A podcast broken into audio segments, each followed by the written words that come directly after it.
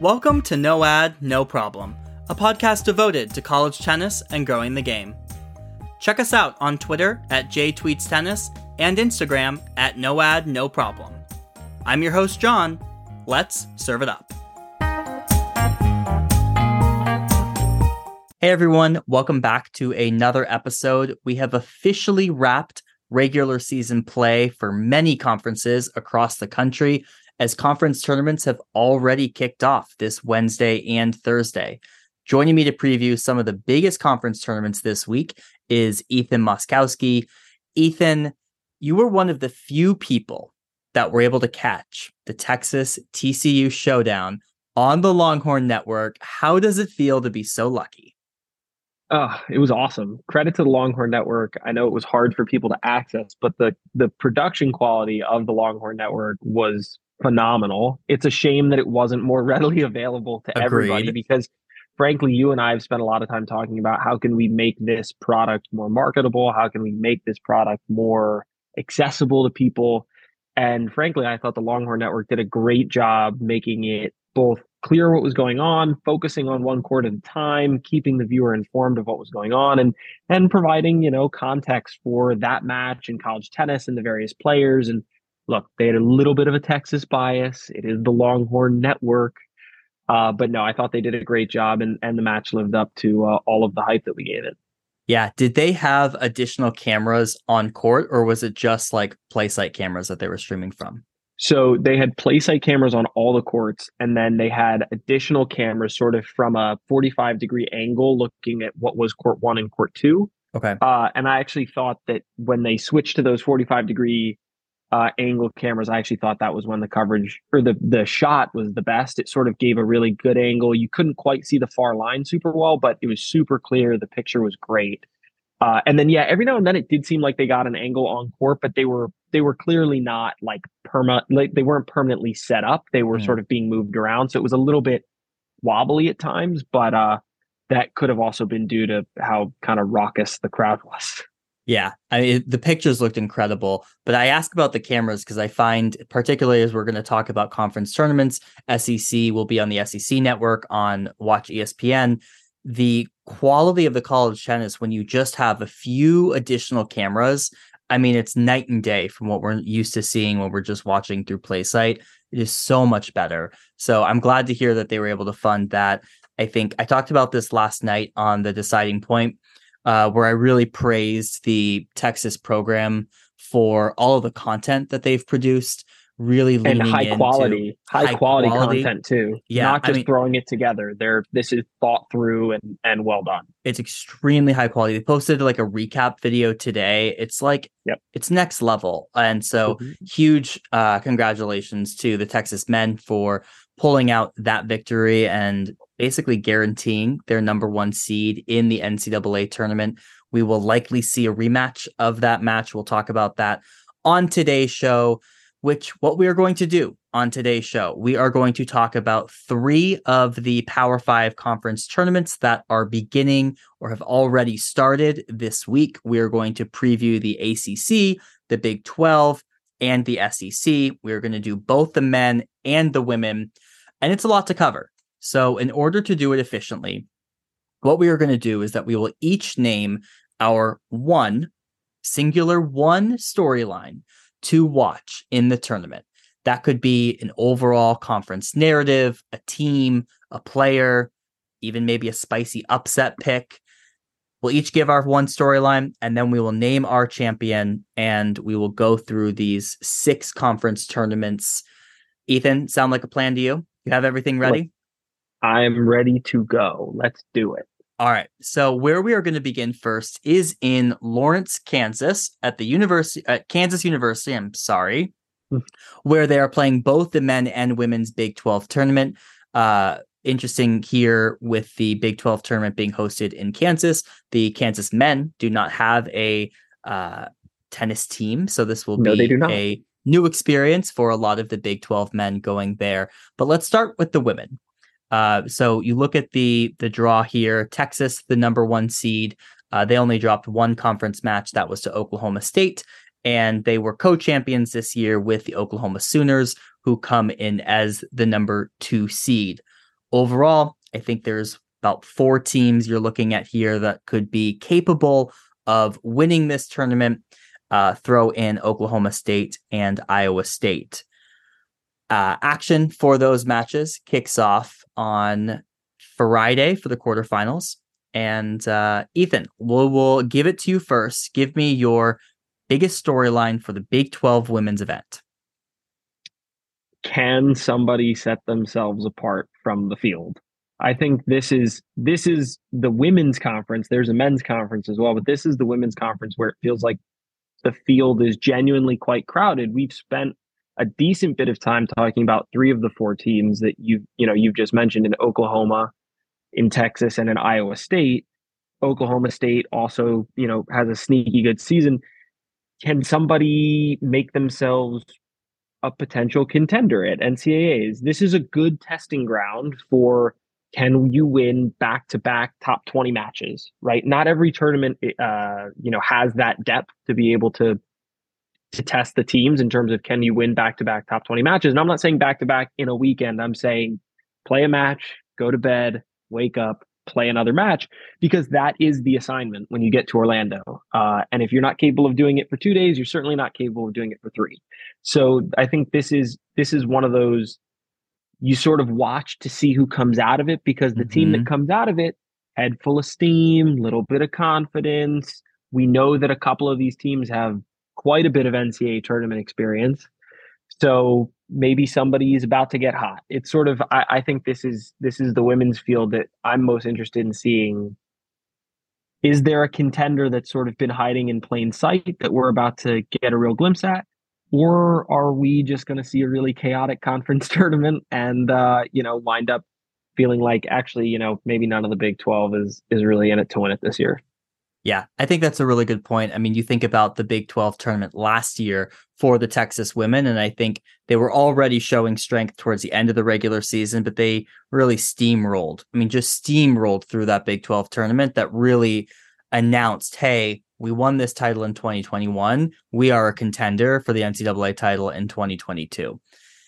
My storyline has to do with Texas, and it is specifically, will the two-time defending NCAA champ be shut out of a top 8 seed? So I did the math on this. Right now, they're sitting on the outside looking in. Winning this tournament will get them in. But it still leaves room for other teams to get in. They can't close the door by just winning this event, because you have teams like Pepperdine, Stanford, Ohio State, who still have room on the board to potentially catch up with them. So if you're Texas, you don't totally control your own destiny, but you have to win this to be a top 8 seed. And look, going on the road as the defending champion in the Sweet 16, not going to be easy. So I love your storyline, because I think it's going to be who can break out from the pack. If Texas doesn't do it, they're guaranteed not to be a top 8 seed. And I think the other thing is, you look at a team like Texas, not a tier 1 national title contender, maybe not even on the second tier behind, what is UNC and then the next tier, maybe not even on that next tier. This is a way to sort of, I don't want to say salvage a season. They've had a very good season, but co-champions of the regular season, win your conference tournament, top 8 seed. All of a sudden, if things don't work out in Orlando or things don't work out in the NCAA tournament, you go, okay, it's fine. We we covered our bases. We won our conference. We made indoors. We we did what we could. We got something out of this season. Yep. For a team like that, with the coming off of back-to-back national titles and conference titles and all that, going home empty-handed would feel pretty bad. Yep. Yeah. Agreed. All right. So those are our two storylines for the Big 12 women. Ethan, you talked about the peloton there, the four teams. Who is going to break away from the pack? Who wins this tournament? I think Texas is still the team to beat. I know it's sort of, it's not the fun pick. No, it's not the spicy pick. It's not the creative pick. Yeah. But I think ultimately Texas is still a team to beat. The spicy pick is Oklahoma, right? That's the spicy pick. Yeah. The spicy pick is Oklahoma. But who I think power rankings-wise is probably number one, right? They've probably looked the best over the past few weeks. Yeah, I would say so as well. But yeah, for a Texas team, you just you can't help but get the sense that, like, at some point we're going to see a national championship contending look from Texas. And if we're going to see it, this is the time. And so I'm waiting to see that from Texas. So I'll go with Texas. Yeah. I really think there's a case for all four of these teams, Oklahoma State and Iowa State. Looking at the weather in Kansas, I will say there's likely to be a lot of indoor tennis here. Iowa State. I was going to say, State. I think it really favors Iowa State. I talked about this last night with Gruskin. I mean, talk about a storybook ending for a program that has just, you know, endless program first this season to win their first Big 12 championship would certainly be an incredible storyline. I lean Texas as well. I think just the know-how that a lot of those players on that team have, I do think leans them, but also being indoors, you know, might favor more of an Iowa State. So certainly one to watch. That is probably the conference tournament on the women's side I'm most intrigued by, because I do think it is anyone's ball game there. All right, let's stay in Lawrence, Kansas, where the Big 12 men are as well. This is a abbreviated tournament. There are only 6 to teams, say the least, in the Big 12. So you have your 4 and 5 play, and then you have your 3 and 6 play, and then you have your semifinals. We talked about these two teams at the start of the episode. Texas, your 1 seed, TCU, your 2. The remaining 4 teams will have the play and match to make the semifinals. So I'll kick off this one. And look, I'm taking the easy one off the board here, Ethan. So you got to get creative with your storyline on the Big 12 men. My storyline is TCU's NCAA seed. Based on the math, Texas is locked in as a number 1 seed. Even if they lose, they're locked in. If TCU wins this tournament, beating Texas in the final, they're number 2. Ohio State can't catch them, even if they win out and beat Michigan. So I think from a NCAA seeding implication, you know, this is round 4 of this match. That is what this match determines. It also determines the outright winner of the Big 12 tournament, of which Texas is already the outright winner of the regular season. That's what I'm watching for. That's the spice that we will have if we do see a very plausible rematch here in Texas TCU. So I'll say this, plausible is the understatement of the century. If we're not getting a Texas TCU Big 12 final, something has gone catastrophically wrong for somebody. My storyline is more specific. This is, I think, as specific as I go on any of these that we'll do. Can Sebastian Gorzny beat Cleve Harper? Oh, I like it. Talk to me. I think this is the sort of crux. Having watched this match now unfold, okay, 3 times. Rub it in. Okay. Having watched the match unfold 3 times, right? You've got a win for TCU and 2 wins for Texas. You're beginning to see, I think, some patterns. One of the big ones is that there are a lot of third sets, tons of third sets across all these matches, which is a sign that the teams are really, really close. Third sets, more or less, are toss-ups. Everybody's talented. Everybody's really good. The 2 teams are really, really good. Flipping a third set here or a third set there is not a crazy leap. I think TCU is very close to feeling good about 2 points. I thought TCU's doubles point looked phenomenal. Yeah. Phenomenal so against Texas. In Texas, with a 1,000-person crowd, I thought the TCU doubles point looked excellent. I thought we saw Sandra Zhang figure out CM Woldeep. We saw it. It happened live. Or I saw it. I saw it happen live. And so you and 1,300 people. Yeah, me and 1,300 people plus whoever has access to the Longhorn Network. But, just you, but okay. Apparently just me. But no, I think TCU has reason to feel good about its doubles point and good about court 4. When you look at 1, 2, 3, and 6, those are all third sets. Yeah. Those are all third sets. Sebastian Gorzny has been one of the best points in college tennis this season, but for some reason, whatever reason, cannot figure out Cleve Harper. If Sebastian Gorzny figures out how to beat Cleve Harper, TCU can absolutely find a way to win this match. If Sebastian Gorzny cannot figure out how to beat Cleve Harper, I think it becomes one of these weird idiosyncratic matches where you go, wait, but I think TCU is just as good, if not better, than Texas is on paper, but they can't beat them. I think that match is that sort of crux match. And so that's the one that I want to see. I want to see court five. I want to see if Gorzny can sort of get back at Harper after, I think they DNF'd maybe at indoors. I think it might've been a DNF or Gorzny won. Cleve Harper definitely did not win, but Cleve's gotten him the last time and was in position to do so, I think, in their regular season or in their non-conference match as well.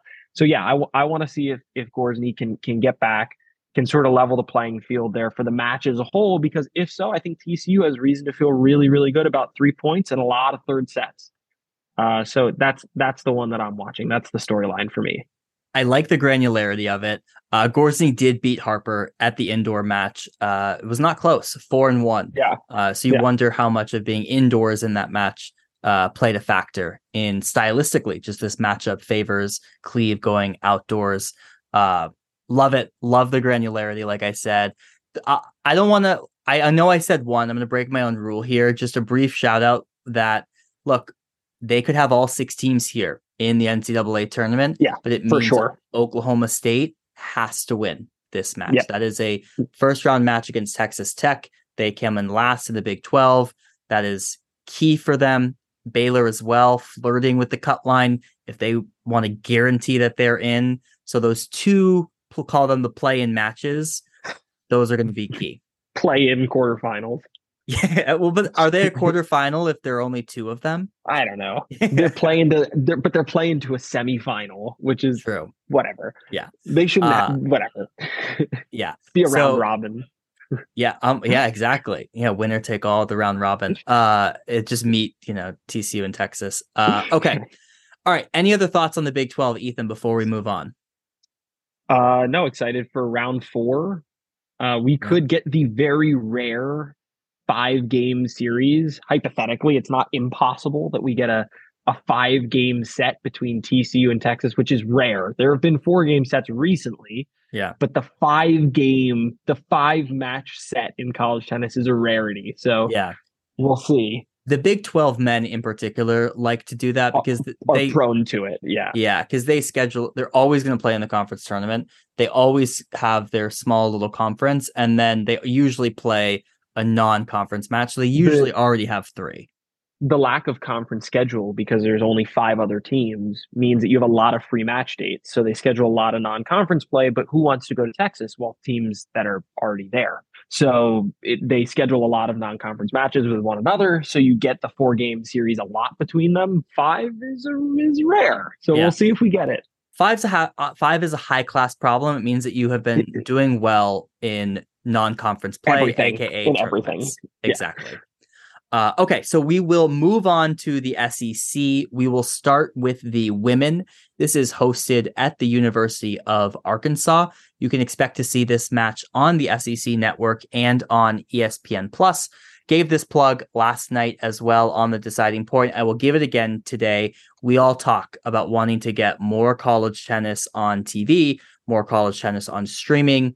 The SEC's coverage of this event last year was spectacular. I talked about the additional cameras, commentators. If you have access to it, if you can watch it, please do. Tune in, get those eyeballs. Those things do really matter. All right, so brief overview of this event. You have number 1 seed Texas A&M. They have run through the SEC for their second consecutive undefeated regular season in the SEC. Number 2, Georgia. The only match that they lost was to A&M. And then you have what I would call a feisty Tennessee and Florida there, rounding out the 3 and 4 seeds. So it is possible, right? We see a rematch of the SEC tournament final last year with Texas A&M and Georgia, the two top teams in the SEC in 2022, the two top teams this year. But hey, it's conference play, conference tournament. You never know what's going to happen. So Ethan, what is the number 1 storyline that you are watching for in this event? I don't know. Storyline's the wrong way to put it, maybe. I'm watching to see if Texas A&M can find a variety of routes to 4 points. I think we're beginning to see an evolved Texas A&M that's capable of winning without Carson Branstein, which we've wondered, can they win without Carson? We've seen it. They beat Georgia without her. They've run the rest of the table without her. Yeah. I want to see if they're going to really contend. And I don't mean be the best of the rest. I mean, if they're going to really contend to win a national title, I need to see different calculus to get to 4. I don't want to see the same player winning every match, and I don't want to see the same players down or losing every match. That being the real thing I'm watching for. I want to see, I think Texas A&M is increasingly the favorite to win this conference tournament. I think the gap might be moving. I haven't been as impressed with Georgia, I'd say, in the last 3 weeks as I've been in the previous, set of months or whatever. So yeah, I want to see Texas A&M win dominantly, and win in a variety of ways. Those are the things that I think if we get to see all three of those, Texas A&M is a legit contender, and maybe they can, compete with UNC. If they're winning with the same formula every match, or they're winning with the same formula and the same people are losing, because obviously we're playing clinch now. So yes, it's partially about who finishes first. Yeah. But if the same people are losing every match and the same people are winning every match, I have some serious doubts about their ability to contend for a national title. Winning a national title means you have a lot of different people who can win in a lot of different ways on a lot of different days.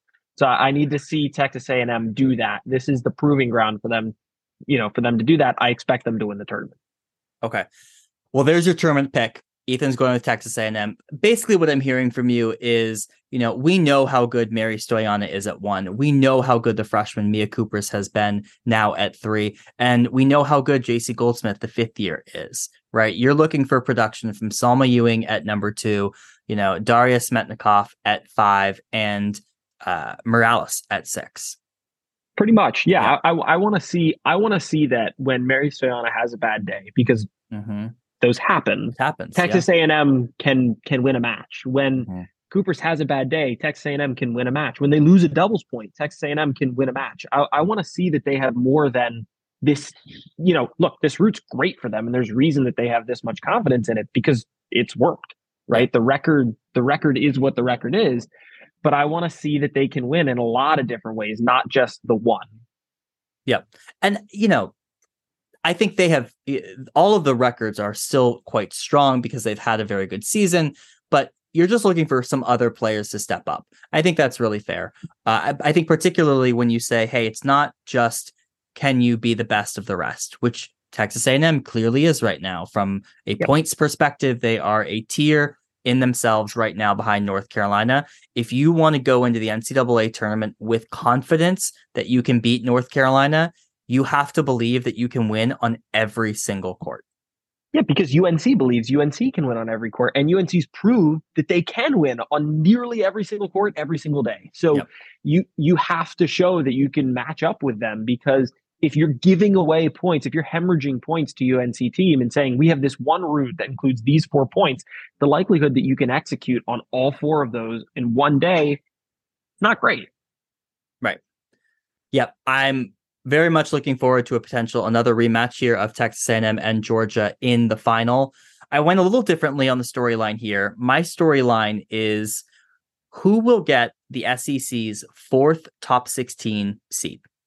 As it stands right now, A&M, Georgia, definitely locks. Tennessee, very likely a lock right now, sitting at 14. The question really comes down to a 4-5 match. In Florida, the 4 seed, Auburn, the 5 seed. Whoever wins that match, highly, highly likely going to be a top 16 seed. Whoever does not win that match, going to be on the outside looking in. And I'll tell you what, if you're on the outside looking in, for either of those teams, Auburn and Florida, there are a lot of top tier teams that you could be sent to in the first 2 rounds, right? You're talking driving distance to North Carolina. You're talking, there are a lot of ACC schools, Duke, North Carolina, UVA. Exactly. It's a crowded little mid-Atlantic, to Southeast region. Exactly. So that is what I am watching for, because I truly think that that is a winner-take-all match. And we just saw that match as well this past weekend. We saw Florida go to Auburn and beat Auburn. So these teams will be extremely familiar with each other. I'm looking forward to it. You already gave your winner as Texas A&M. That match with Georgia, it was so close. It came down to third set tie breaks.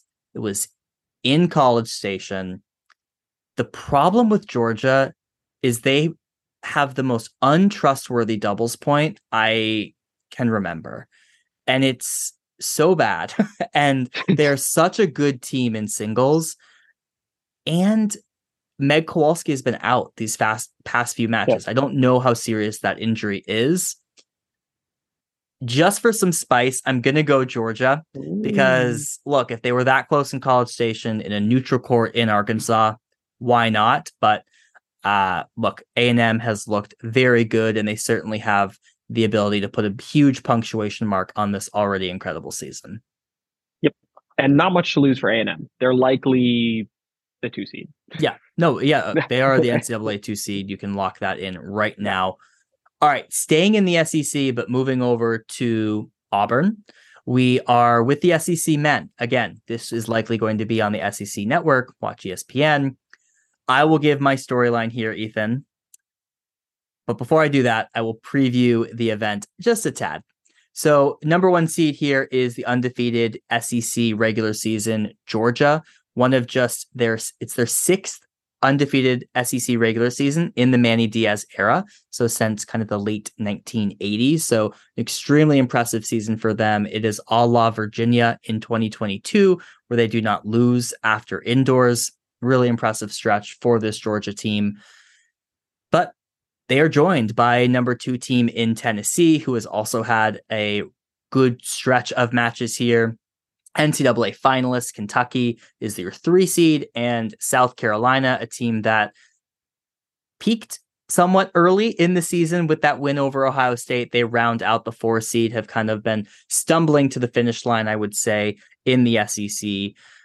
Looking forward to all of these matchups. There are a lot of meat on the bone and ranking points to be gathered here in the SEC. My #1 storyline, though, is who's the hotter team, Tennessee or Georgia? Your top 2 seeds here in the SEC. As I mentioned, Georgia hasn't lost since indoors. They've won 13 matches in a row. Tennessee, they've won their last 8. Their last loss, a 4-3, extremely close match to Georgia in Athens.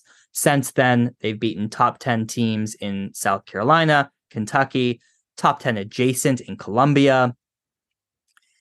Look, if we get this final, that's what's going to tell us who is the top dog in the SEC, who is the hottest team in the SEC, and I'm looking forward to it. Ethan, thoughts on my storyline, and then give me yours. Yeah, I mean, I think that's a very good one. Mine is sort of adjacent to that, which is how many top 8 seeds do we get, and in what order? Yeah, the SEC right now has 4 teams in and or around the top 8 with the 4 that you mentioned, Tennessee, Georgia, Kentucky, and South Carolina. There is a world that involves all 4 of them being in the top 8. It involves some other stuff outside of their conference happening, but it is possible. But what I think is more interesting is that 3 of those 4 could wind up at the front of the 4 of them at the end of this in the NCAA rankings, right? Right now, Georgia's in the driver's seat. They've got the most points. But I believe if Tennessee winds up winning the conference tournament by beating Georgia, Tennessee will have the most. And I believe if South Carolina beats Georgia and Tennessee, South Carolina will have the most. Wow. Okay. So it is possible, I believe, that any of those 3 teams could wind up the 4 seed at NCAAs. It is also possible that 2 of those teams, I think, wind up outside of the top 8. So it's sort of a chaotic, crazy. There's a lot of, you said there's a lot of meat on the bone. There's a lot on the line for all of these teams because there's a ton of point opportunities. So we'll see what we get. Yeah.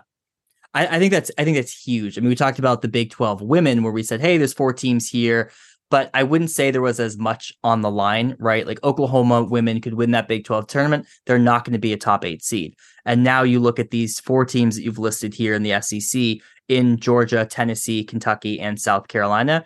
You're talking about being a 4 seed or maybe not even being a top 8 seed at all. Like that, it's a lot of variance happening. And this has ripple effects on every other conference, right? Because how this shakes out means what sort of guardrails are they putting in place of can other teams jump them or not? So a lot to track here in the SEC tournament. Yeah, there are severe limitations on the ranking potential of, in particular, UVA and Michigan, depending on what happens with the SEC. The results that take place in the SEC can open the door for a team like a UVA in particular, but also for Michigan, knowing that they probably have another match with Ohio State left. Okay. There's a ton of potential for those teams to pick up, UVA and Michigan, that is, to pick up a bunch of points. Depending on what happens in the SEC tournament, that could move them up a lot, like as high as 4 or 5, or they could win their conference tournament and be stuck. So the SEC sort of is the driver of this whole dance here of the rankings between really the 4 spot and the 9 spot. And that's because they occupy the vast majority of those spaces. So yeah, I think it's a really, really interesting one. It's the hardest conference to pick, in part because there are probably 2 top 8 matches for all of, for the team that wins, they're going to have to win 2 top 8, certainly top 10, but possibly 2 top 8 matches to win this conference tournament. It's the only conference that's like that. Yeah. I mean, 2 things to underscore. You mentioned this at the top, but these conference tournaments, I mean, nothing better as a proxy for what you're going to have to do if you want to win the NCAA tournament, right? You look at this SEC match. I mean, they're going to have a tough quarterfinal match, and you're going to have to go back out and play a top 10 team in the semis and a top 10 team in the finals if you want to win this event. That is great practice for NCAAs. It's exactly what you have to do. The other big takeaway to underscore with these tournaments is, I mean, these matches in a silo are worth matches of the week caliber. We're getting a rematch of Georgia, Tennessee. You have multiple of those within a conference tournament and multiple of them in other conference tournaments. Just the amount of points. And you start doing the calculations week after week and you're talking, oh, one match here, one match here. It's all matches everywhere. It's a point extravaganza. It's a lot to keep track of. Yeah, you can completely reorganize. If you go on collegetennisranks.com and go to your what if calculator and just put in the various different permutations between the SEC, the ACC, and the Big 10, you can rearrange basically 4 through 10 in more or less whatever order you like, depending on the results that you put in, some of which could range from very plausible to highly implausible. But either way, you can, these conference tournaments really are the biggest, most weighty factor in how the final rankings show up that, determine NCAA seeds. Yep, absolutely. All right. So I don't think you've given me a winner pick here in the SEC on the men. Give it to me. I'm going partially out of desire, but partially out of I do think this is a very legit pick. I'm going Tennessee. I think Tennessee is gonna avenge its loss to Georgia. I think Tennessee, when Tennessee and Georgia played, I think Tennessee was still picking up steam, and I think Georgia had really Georgia's been at exit velocity here for a while. I think Tennessee's been sort of, picking up steam steadily, and it's gotten better and better and better. I'd say Tennessee really hit that mark when they kind of blew up Kentucky 2 weeks later. I'm going to go with Tennessee because they were right there with a Georgia team that I think was playing better than them at that point in Athens. This is not in Athens. No, we're at a neutral site now. There are going to be less people there just in general rooting for Georgia. And if that makes literally one point a difference, Tennessee wins the previous match, right? Like Tennessee had dual match point, right? Yeah, you don't just mean like a point of 7. You mean literally a single point. Yeah. Singular point. That's how close Tennessee was to winning that match against Georgia. So yeah, I'm going to go with Tennessee. I do think it makes what goes on in other, Tennessee winning brings the other conferences into play a lot more, which is my personal bias. I would like the ACC to get more active in the top eight. But Tennessee winning brings a lot more teams into play. So I think it's the more fun outcome. It splits the little head to head between the two of them. And yeah, I think they were right there in Athens before they were really peaking. And now I think they're getting close to peaking at the right time. So yeah, Tennessee 4-3. Yeah. Okay. Yeah. You do wonder a little bit. I mean, it's tough to maintain this velocity for this Georgia team, right? And it's like every weekend is an emotional weekend. They're getting victories. They're setting records. They're getting a lot of attention, which is all great. But at some point, you know, how much can you keep that up? I do think we will get a rematch of Georgia, Tennessee here in the final. Well, any final would be a rematch, but I think in particular, I think we'll get a rematch of this match. I like Tennessee in doubles, and I like them at 1, and I lean Georgia at 5 and 6. And so the question for me comes down to... You have to lean Georgia at 2, no? I mean, Phil Henning's been so solid. So I'm getting there, though, right? Because those are like my bookends of like, okay, these are my 2 points, so these are my two points. Two apiece, and I go, look, Henning, Bride, and Croiter, right, against Hud, Bicknell, and Mitsui. Give me Mitsui and give me Henning, and it's coming down to, what is that, Bicknell and Bride on court 3. Yeah. And so the question is, like, who do you trust more, right? And I lean the 5th year Trent Bride all day in that match. We saw that happen. Now there was a big crowd for Trent Bride, but look, he saved like 3 match points. Yeah, no, he did. I lean the 5th year. I lean the one that, has, I think, significantly more ties and care. More on the line. Yes. All right. So that is the SEC men. All right. You mentioned the ACC. Let's start with the ACC men because you mentioned it. We'll start with the men. This tournament is a dual gender site. They have both the men and the women in Cary, North Carolina. Believe this will be on the ACC network. Since we're doing the men, I've been doing the men. So why don't you give me your men's take, your number one storyline for the ACC tournament? But before you do, and I keep forgetting, brief overview.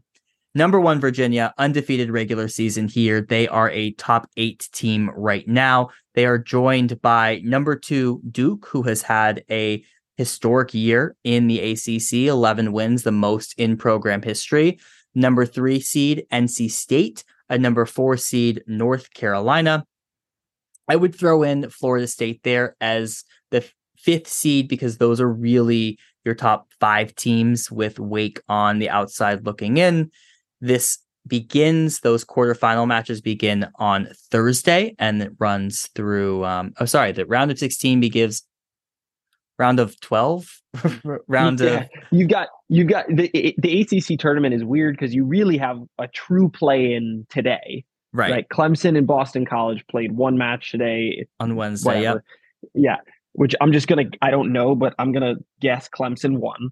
And then you basically have play-in matches to the quarterfinals, which they are traditional matchups. It's the 8 and the 9 seed. It's the 7 and the 10 seed. They're like your traditional quarterfinal matchups, but they play in to play the top 4 seeds in the quarterfinals. Yes. Which should be Friday.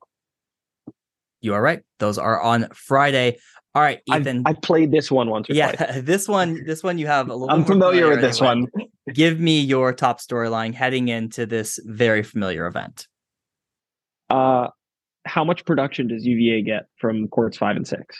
I think UVA has proven they are probably in a field of their own in this conference. They have really, frankly, not been super on edge, I would say, in any of these matches. NC State gave them a very good test a couple of weeks ago, but they had really solid results against Duke and UNC. So I just want to see, sort of like what we were saying with the Texas A&M women, if UVA is a legitimate national title contender, they cannot win by relying on doubles in their top 4. That is 5 points of which they would have to win 4. That is way too narrow of a path for a team that has won a national title before and believes that they can do it again. This is a wonderful opportunity to test the productivity of courts 5 and 6. I think UVA might be able to win this tournament on the merits of doubles and its top 4, but I would like to see them do it using their full lineup and getting points from courts 5 and 6 with Alex Kiefer and Måns Dahlberg. If UVA is getting production from courts 5 and 6, they are a tier 1 contender for a national title. If they're not, I have reservations that make me very unhappy. So I think the biggest storyline to watch is what's the level of performance on court 5 and 6 for UVA. We all know who I'm picking. Ethan is picking the number 1 seed, Virginia, the defending national champion. Let me push you a little bit on this storyline, though, because other than being maybe slightly biased, what sort of production are you looking for from Dahlberg and Kiefer? I mean, Kiefer is undefeated in the ACC. So if he wins matches or DNFs, like, what are you going to take away from that? Well, so what I would say is DNFing, this is the unfortunate part of the conference tournament in particular a little bit, is DNFing doesn't really tell you a lot because you have to DNF. It's clinch now, right? Mm-hmm. Unlike before where sometimes you DNF and sometimes you play out, now it's clinch. So you're sort of looking at unfinished score lines and trying to make sense of them. Yeah. I would like to see them. I'm going to be really hard on UVA for a second because I love them dearly, which is to say, I think they are in a league of their own in this conference. I think they should dominate this conference tournament. If they're a legit national title contender, they should dominate this tournament. This should be a routine showing from UVA, including on courts 5 and 6. It should not be that UVA is in a league of their own on courts 1 through 4, and they're playing 3-set matches on 5 and 6. I want to see that 5 and 6 are on the same page as 1 through 4. The score lines look similar up and down the lineup. I want to see matches where they win all 6 first sets. I want to see matches that are done 4-0 in under 2.5 hours. I think this should be, if UVA is a national title contender, that's the theory. If they're that good, if they're a real national title contender, I think they should be winning this tournament going away on all of the courts, not just on court 1 where we know Chris Rodesh is good, not on court 2 where we know Iñaki is good. I want to see that they have, like we were saying with Texas A&M, they have the diversity of options to win matches in a lot of ways, using a lot of different, point construction and match calculus. I think this is a good opportunity for those guys to prove, hey, it's not dubs in 3 of the top 4. We're a part of this as well. We're a part of this as well, and we're going to contribute. And we're going to put points on the board for our team, and we can win a national title this way. That's what I want to see. This is their last opportunity to prove that, because I think, yes, they both had very good ACC seasons. That's not to take anything away from any of them. But I want to see that in winner take all matches, because that's what this is. There's no tomorrow. If you lose, your tournament's over. I want to see that when the pressure's beginning to get cranked up, they're producing the same way they were during the regular season. You know what UVA did not do last year is dominate the ACC. Win the ACC tournament cleanly. Trust me, I remember. And they were still clearly. We didn't do it the year before either. Well, you also didn't win a national title the year before, but in 2022 you did. Yeah, I mean, it's like if they win again, if they can dominate these matches, I'm not sure you're going to learn more or less. I mean, you're talking about two guys who have combined lost 1 match in the ACC this year. I don't know if that the ACC 5 and 6 is going to really be the benchmark that you're looking for, but sure. I'm hard on my guys, and I have high expectations for them.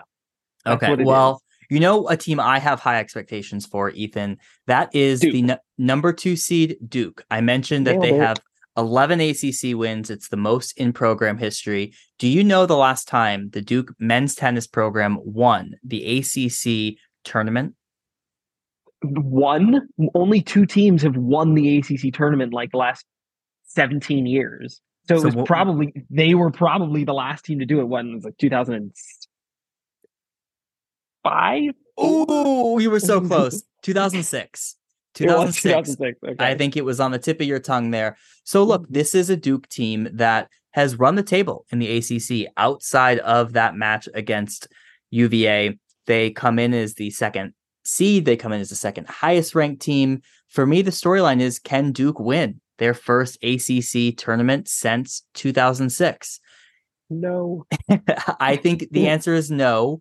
However, it's something to watch for, because if UVA is not up to the task of winning a national title this year, they could lose, right, to a Duke team in this final. The challenge with this Duke team is they have a very clear match calculus, and it matchups so poorly with UVA, right? They have an incredibly strong top three in Garrett Johns, Pedro Rodriguez, and Andrew Zhang.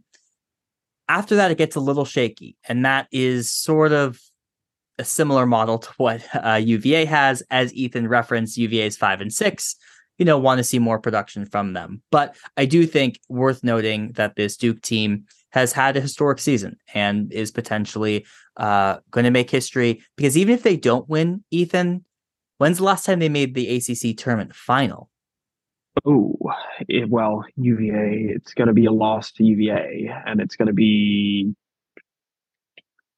I know a lot of the ACC tournament finals, and so I'm trying to back solve 2012. So over a decade since they have even made the final, right? So there is history to be made here for this Duke men's tennis team. And so can I just say quickly for Duke, I think for them making the finals of the ACC tournament this year is a massive triumph. I distinctly remember last year them losing in one of the essentially quarterfinal play-in matches to Clemson in what would have been their first match, and it was embarrassing. That was an embarrassing low, I think. So for them to have, like you said, run the table outside of the defending national champion who returns most of their team, having, run the table against all of the teams but that one and gotten themselves the 2 seed. Duke, if I'm in Duke's position, I'm going everything on the line to make the ACC finals. And if we get there, we get to play super free. We're a massive underdog. We get to swing for the fences and really go for it and see if we can pull off the upset. But for Duke, the goal has to be make the finals, secure them. I mean, they're pretty locked into a top 16 site, I think. Yeah. But get yourself up as high as possible. I mean, if Duke makes the finals and the right sort of, cards get dealt, Duke could wind up the 11 seed at NCAAs. And you don't know. You've not played teams really outside of the top 8. You haven't played teams in the top 8 outside of UVA. So they played Kentucky actually pretty well. I think they played South Carolina relatively well. So it's get yourself up as high as possible. You never know. Maybe you get the opportunity to go on the road. If you don't beat UVA and in the ACC finals, maybe you learn something that allows you to go on the road in the round of 16 and pull an upset there. And then all of a sudden you're in Orlando. So, for Duke, get to the finals, take your chance against UVA, and learn from it, and then know that you're going to get another shot at one of these sort of high-end matches with a huge, ticket to Orlando on the line. So for Duke, I think there's a lot of upside here. But yeah, you know who I'm picking. Yes, I am picking that same school, Virginia, defending national champion. I figured we might agree on this one. We are agreeing. Just so everybody knows, John is also a UVA grad. This is true. I feel like it gets lost on people that you are also a UVA alum, because I am so biased. It's because I'm extremely objective. A UVA grad. I'm also farther removed than you are, and I did not play on the men's tennis team, so there are less biases at play. All right, let's close out with, the heaviest hitting tournament. Insane tournament. The ACC women, again, hosted in Cary. So if you are anywhere near Cary, go out there, check out these matches. You get 2 for 1, men and women. And I should also point out the Cary tennis facility is a phenomenal tennis facility. It is a great place to watch college tennis. It is it's a great facility. Everyone in Cary is super great and very helpful if you need anything. We always had a great time in Cary, minus the fact that whenever you play a team from North Carolina, it's basically a road match. That aside, the tennis facility is great. We've always really enjoyed being there when I was on the team. It is a lovely, lovely facility, and it's absolutely worth checking out. If you go in the first couple of days and the matches aren't necessarily what you're looking for, there are like a bajillion tennis courts there. Teams will be practicing and just walking around. It's a great place if you're in the area. It is 100% worth going in person. Awesome. Huge plug for that. Hopefully people get out to see it. If you can't catch it in person, it will be on the ACC network. All right. This is headlined by #1 North Carolina Tar Heels, who just completed their undefeated regular season. They were undefeated in conference play. #2 seed is Duke, who they beat last weekend very handily. #3 is NC State, who should have Diana Shnaider at the top of the lineup. And closing out the top four are the Virginia Cavaliers, who will likely face a tough 4-5 match in Miami. Action begins on Thursday for the round of 16. I'll just call these the play-in, second day of play-in, and then the quarterfinals are on Friday, where all of those top four seeds will be in action.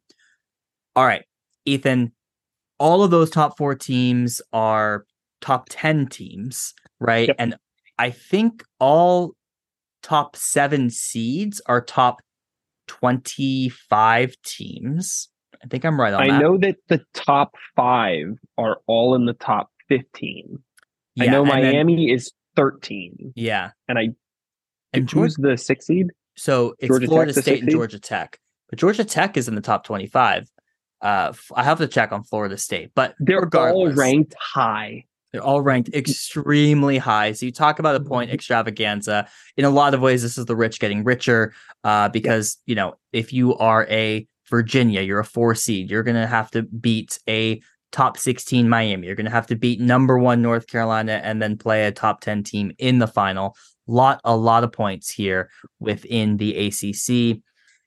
Ethan, this was a really exciting tournament last year because we saw chaos. Finally, the rankings chaos reigned. Exactly. Virginia beat #1 North Carolina at that time. Duke ends up winning the tournament. Duke goes on to make the NCAA semifinals.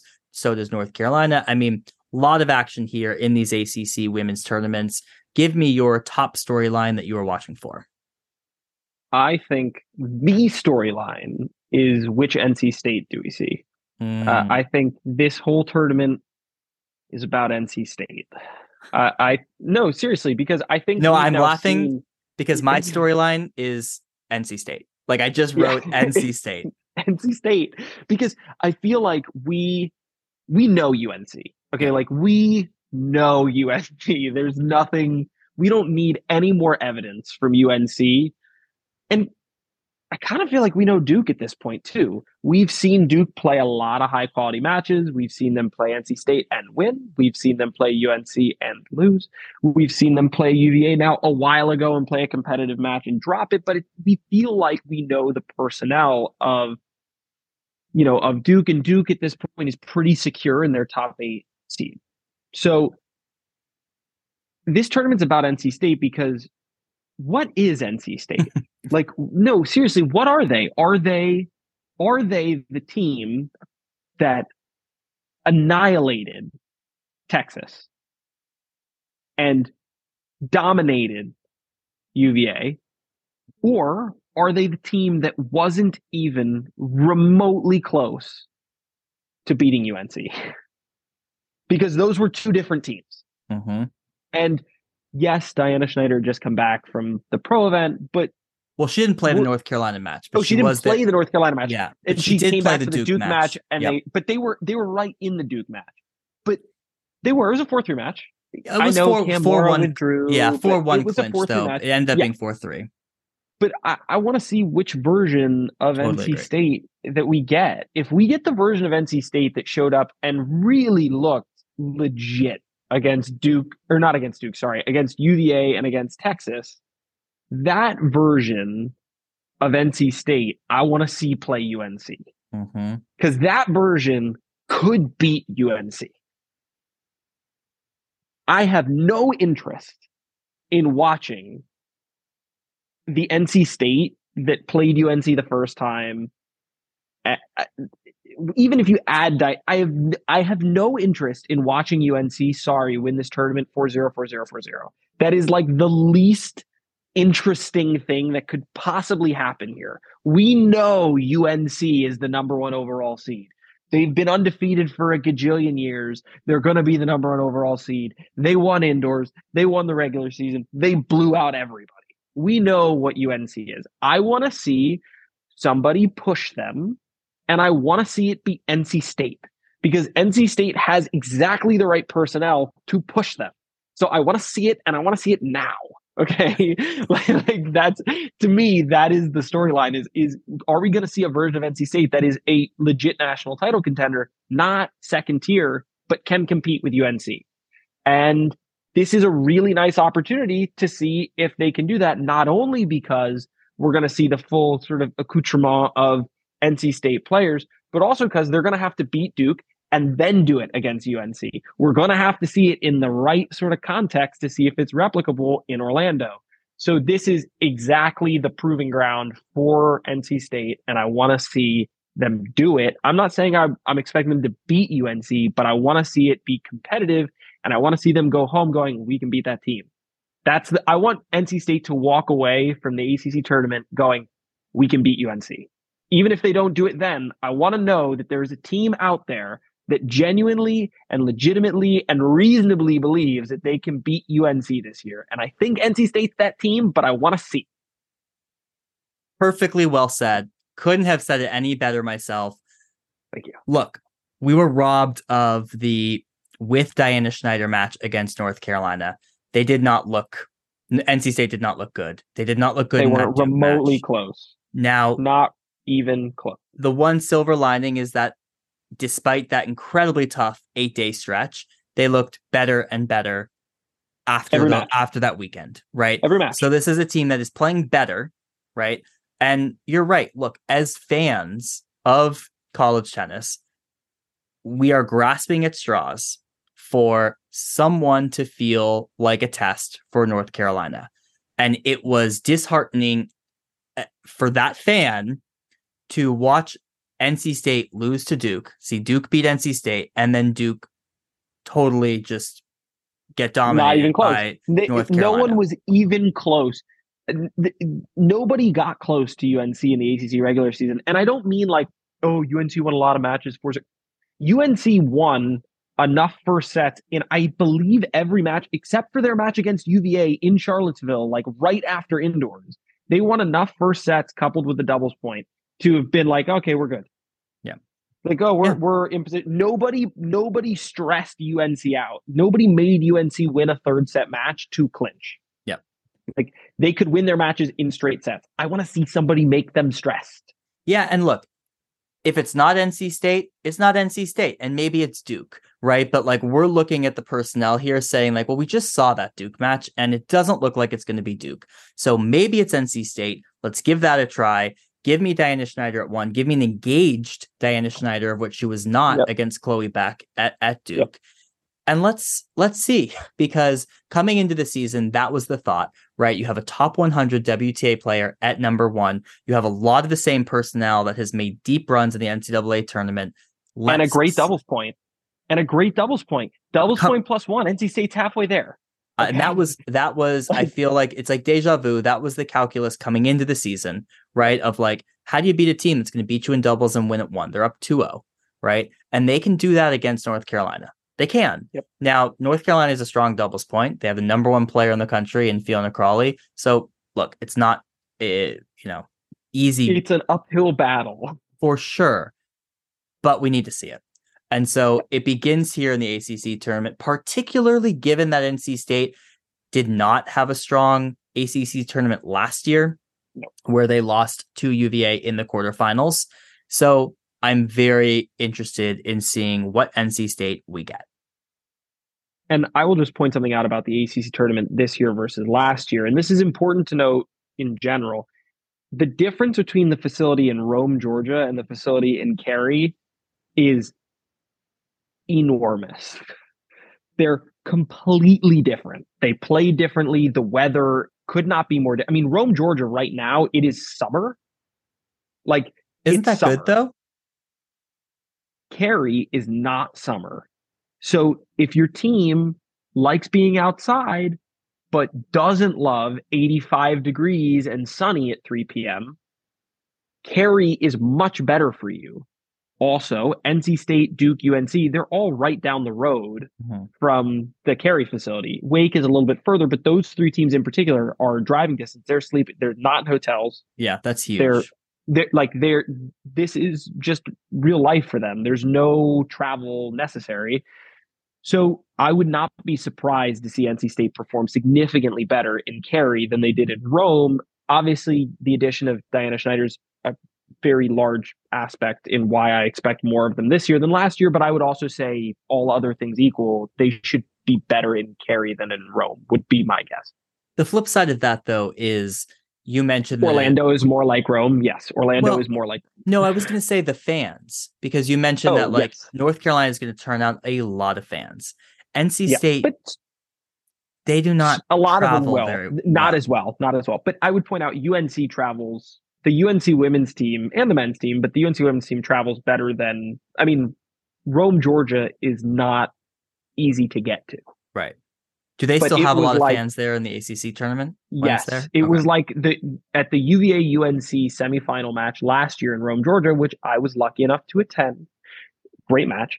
It was like the families and very, very close friends of the UVA women and the UVA men's team versus a whole host of UNC people who were not related to anyone on the team, who just were fans. Yeah. So it is the UNC team travels well no matter what.